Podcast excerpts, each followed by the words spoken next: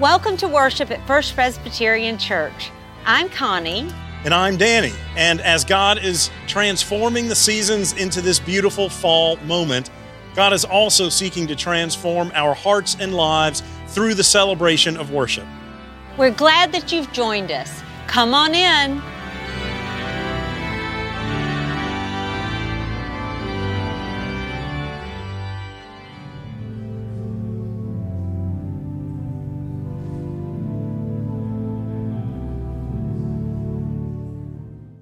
Our first lesson this morning is taken from Matthew 25, verses 1 through 13. Then the kingdom of heaven will be like this Ten bridesmaids took their lamps and went to meet the bridegroom. Five of them were foolish, and five were wise. When the foolish took their lamps, they took no oil with them, but the wise took flasks of oil with their lamps. As the bridegroom was delayed, all of them became drowsy and slept. But at midnight there was a shout Look, here is the bridegroom. Come out to meet him. then all of his bridesmaids got up and trimmed their lamps. The foolish said to the wise, Give us some of your oil, for our lamps are going out. But the wise replied, No, there will not be enough for you and for us. You had better go to the dealers and buy some for yourselves. And while they went to buy it, the bridegroom came and those who were ready went with him into the wedding banquet, and the door was shut. Later, the other bridesmaids came also, saying, Lord, Lord, open to us. But he replied, Truly I tell you, I do not know you. Keep awake, therefore, for you know neither the day nor the hour. This is the word of the Lord. Our second reading is taken from the book of Joshua. We were reading the first three chapters and first, three verses in chapter 24. That is 1 through 3a. That is half of that verse A. And then we'll jump to verse 14 and read through 25. So listen for God's word to us in Joshua 24.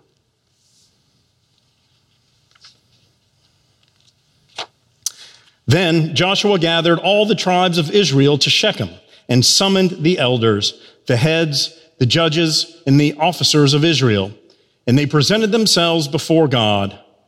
And Joshua said to all the people, Thus says the Lord, the God of Israel, long ago your ancestors, Terah and his sons Abraham and Nahor, lived beyond the Euphrates and served other gods. Then I took your father Abraham from beyond the river and led them through all the land of Canaan and made his offering, offspring many. Shifting to verse 14. Now therefore revere the Lord, Joshua tells them, and serve him in sincerity and in faithfulness. Put away the gods that your ancestors served beyond the river and in Egypt and serve the Lord. Now, if you are unwilling to serve the Lord, choose this day whom you will serve whether the gods your ancestors served in the region beyond the river or the gods of the Amorites in whose land you are living. But as for me and my household, we will serve the Lord. Then the people answered, Far be it from us that we should forsake the Lord to serve other gods. For it is the Lord our God who brought us and our ancestors up from the land of Egypt, out of the house of slavery, and who did those great signs in our sight. He protected us all along the way that we went, and among all the people through whom we passed. And the Lord drove out before us all the people, the Amorites who lived in the land. Therefore, we also will serve the Lord for he is our God. But Joshua said to the people, You cannot serve the Lord, for he is a holy God. He is a jealous God. He will not forgive your transgressions or your sins. If you forsake the Lord and serve foreign gods, then God will turn and do you harm and consume you after having done you good. And the people said to Joshua, No, we will serve the Lord. Then Joshua said to the people, You are witnesses against yourselves that you have chosen the Lord to serve him. And they said, We are witnesses. He said, Then put away the foreign gods that are among you and incline your hearts to the Lord, the God of Israel. The people said to Joshua, The Lord our God we will serve, and God we will obey. So Joshua made a covenant with the people that day and made statutes and ordinances for them at Shechem. This is the word of the Lord. Thanks be to God. So, three pets die and go to heaven. And right there at the gates is God, God's self, sitting in God's throne. And God calls the first pet Labrador retriever up. Come on. come here, boy. Come here, boy. Sit, sit right here.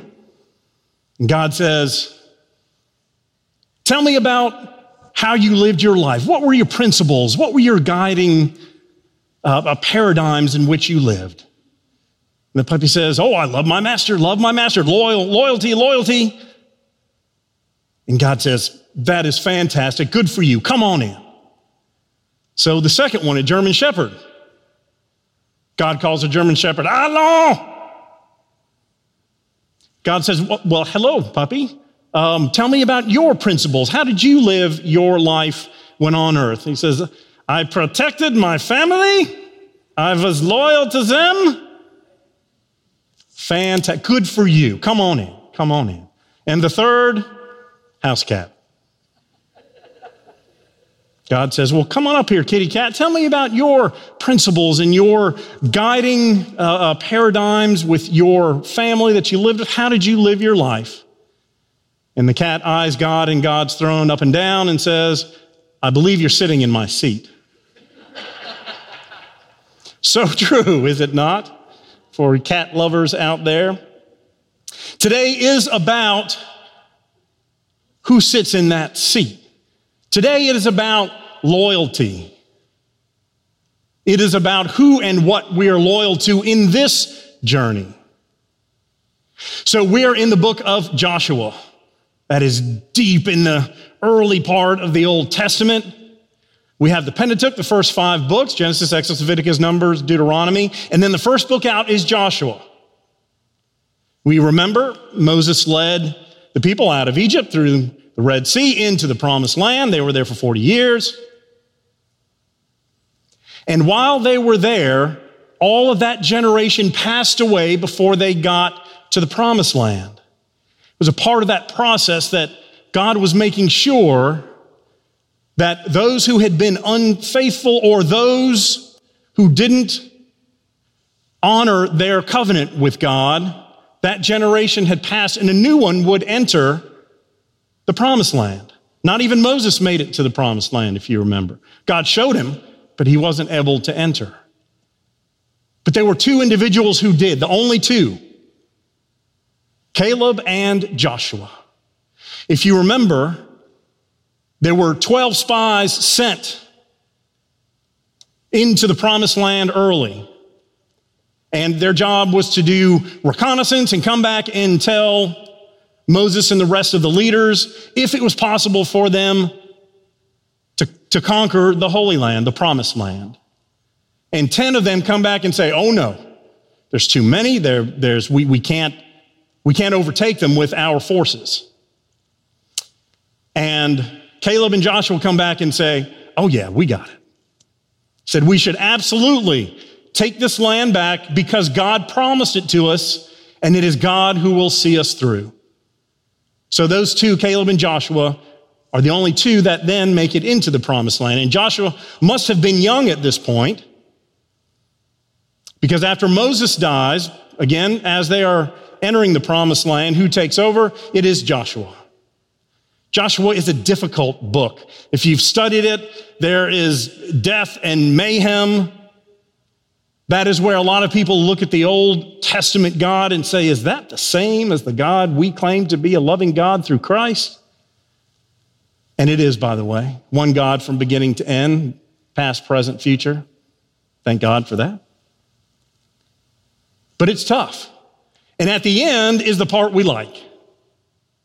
So they go through the conquest, they take the land of the Canaanites, and up to right before uh, chapter 24, Joshua gets the people and divides the lands that were conquered. And so now Joshua himself has aged. And before his death, just like Moses in Deuteronomy, that's the second giving of the law, which is what that means. He was writing before he died, Moses, to make sure that the people understood the law and the covenants that had been made with God. Although they continued to break it, Moses wanted to make sure. So Joshua here is doing the same at the end of the book of Joshua. And Joshua is telling them, don't you remember this journey? Our ancestors from beyond the river, the Euphrates. Before I called Abraham, they brought all of their idols, their false gods with them. And now we are making a new covenant with God because we celebrate not only the whole Exodus event, but now God has kept God's promises. The promised land that was promised to them through Abraham is now theirs. So they're making a new covenant. And idols, foreign idols, is the focus of Joshua. They are empty, they will do you harm. You must put them down, and you must fully commit yourselves to the God of our ancestors who you've experienced the wonders and miracles of God, and that God keeps God's promises. And then the line we all say could be on our placemats, our bumper stickers, our keychains, our framed walls. As for me and my house, we will serve the Lord. That's the one. That's the one. So, what does it mean then when Joshua says serve? The word serve itself, the Hebrew word, la'avah, means to work. To work. When we say, me and my house, we will serve the Lord, yes, we will. That, that's almost a little ambiguous. If you switch it out for, as for me and my house, we will work for the Lord. That is active, that is right to the point. It is not about the intellectual search, it is about doing. It is about responding to the gracious acts and promises of God in our world. So, our chief question today is Are we willing to work for God? Are we willing to work for the relationship that God provided for us through Jesus Christ? There's that old joke slash proverb that says the difference between involvement and committal is like eggs and bacon.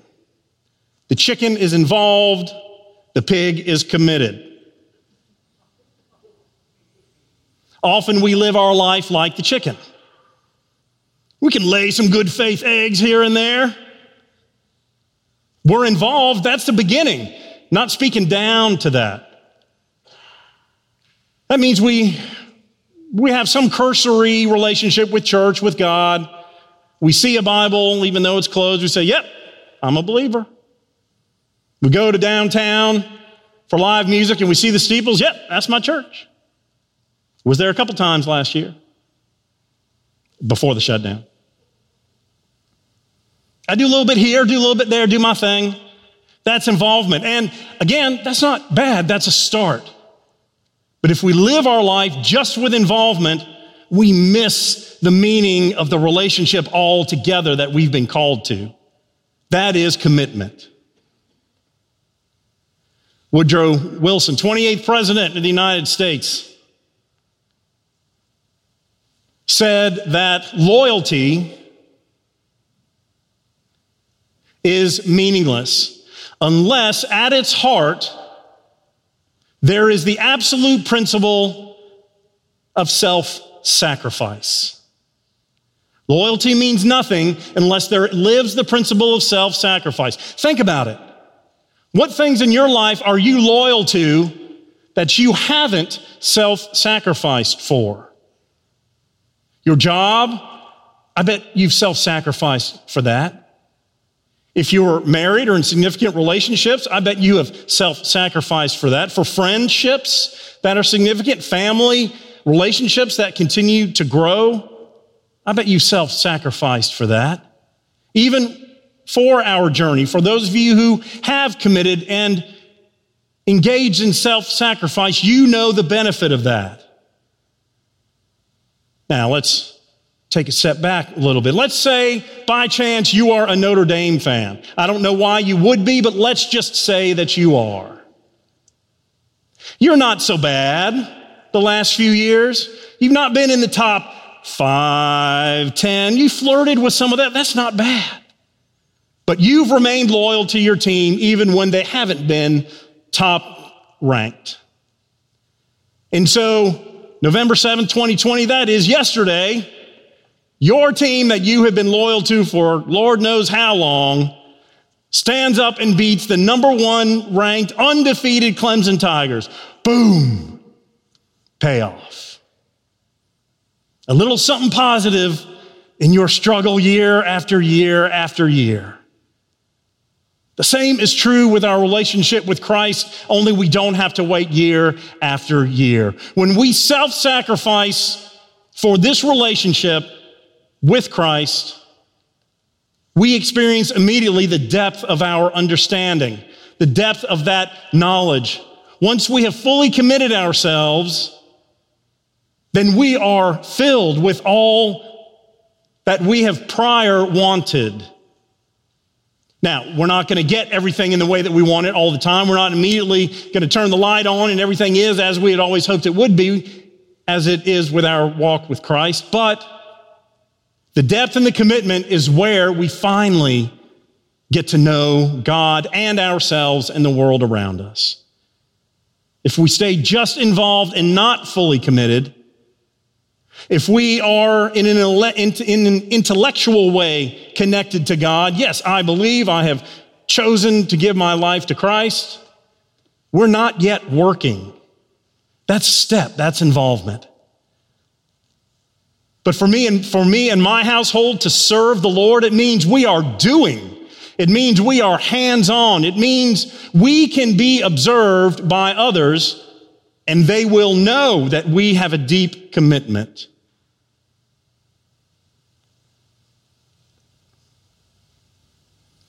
Our passage today is at the heart of our discipleship journey.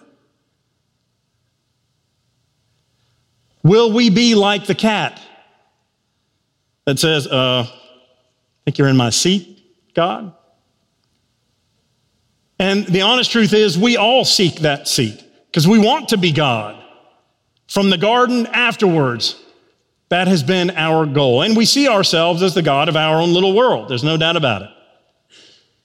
The difficult part, that's the involvement, comes in the commitment and to move us to that place where we don't need to sit in God's throne because we know that God is there. We trust. We trust.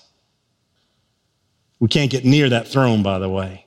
God's power, love, and joy will overwhelm us, and we'll see the error of our ways when that deep commitment happens.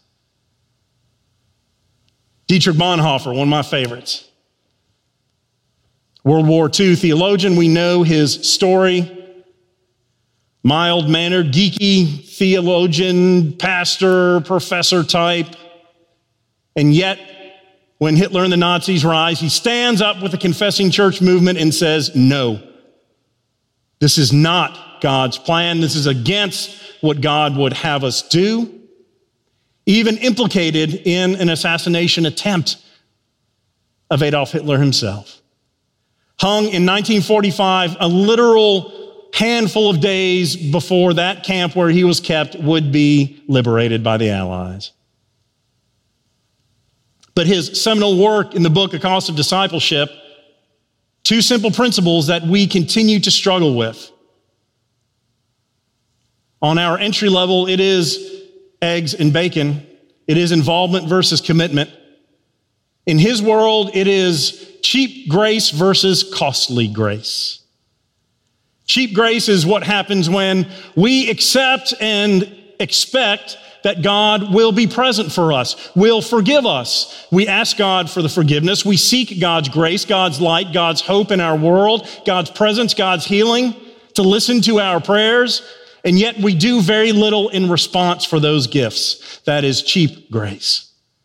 Costly grace is that self sacrifice. When we know what we have been given, we feel that depth of relationship with Christ, and we fully give ourselves.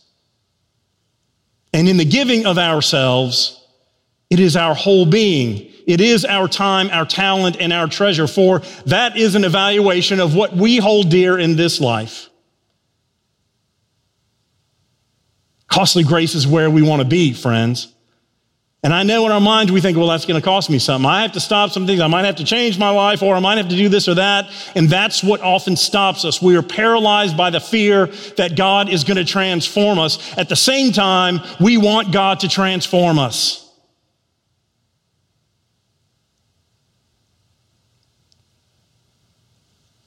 We want to be in the place of deep commitment because that's where that fertile soil grows.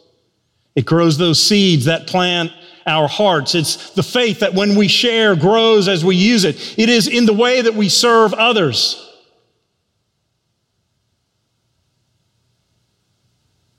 Our costly grace is where we need to come to. Cheap grace is, again, it's involvement. It's an entry level because we're at least aware that God loves us enough and that God is providing for us all of these things that God said God would and does. But for this to be honest, for us to live as disciples, we move from involvement to commitment. We move from cheap grace to costly grace because nothing else is more important. Nothing. And when we see that and we commit ourselves, then we can humbly say, We are serving the Lord. We are working for God. Those are the things we want that we're afraid to fully give because, on some level, we're afraid again that our lives will have to change or that God really isn't there after all, and we don't want to be fools or waste our time. So we stay like the chicken and we lay eggs. It's a start to faith, but we can't reside there. So think about your life. Think about where on that spectrum you might be. We're called to so much more, friends, than dipping our toe in the water. We're being called to jump in. That's where the fun is, right? Can't enjoy the pool dipping your toe in the water. You only enjoy it when you're in. And guess what? There's other people there, and you live that joy together. And so it is with our faith. So I invite you to please stand. Come on. I invite you, if you are able. And I would invite you to repeat after me. And when we say the word serve, in your mind, you can think work or work for. I'll say it first and then I'll invite you to join me. As for me and my house, we will serve the Lord. As for me and my house, we will serve the Lord. Once more. As for me and my house, we will serve the Lord. Hallelujah. Amen.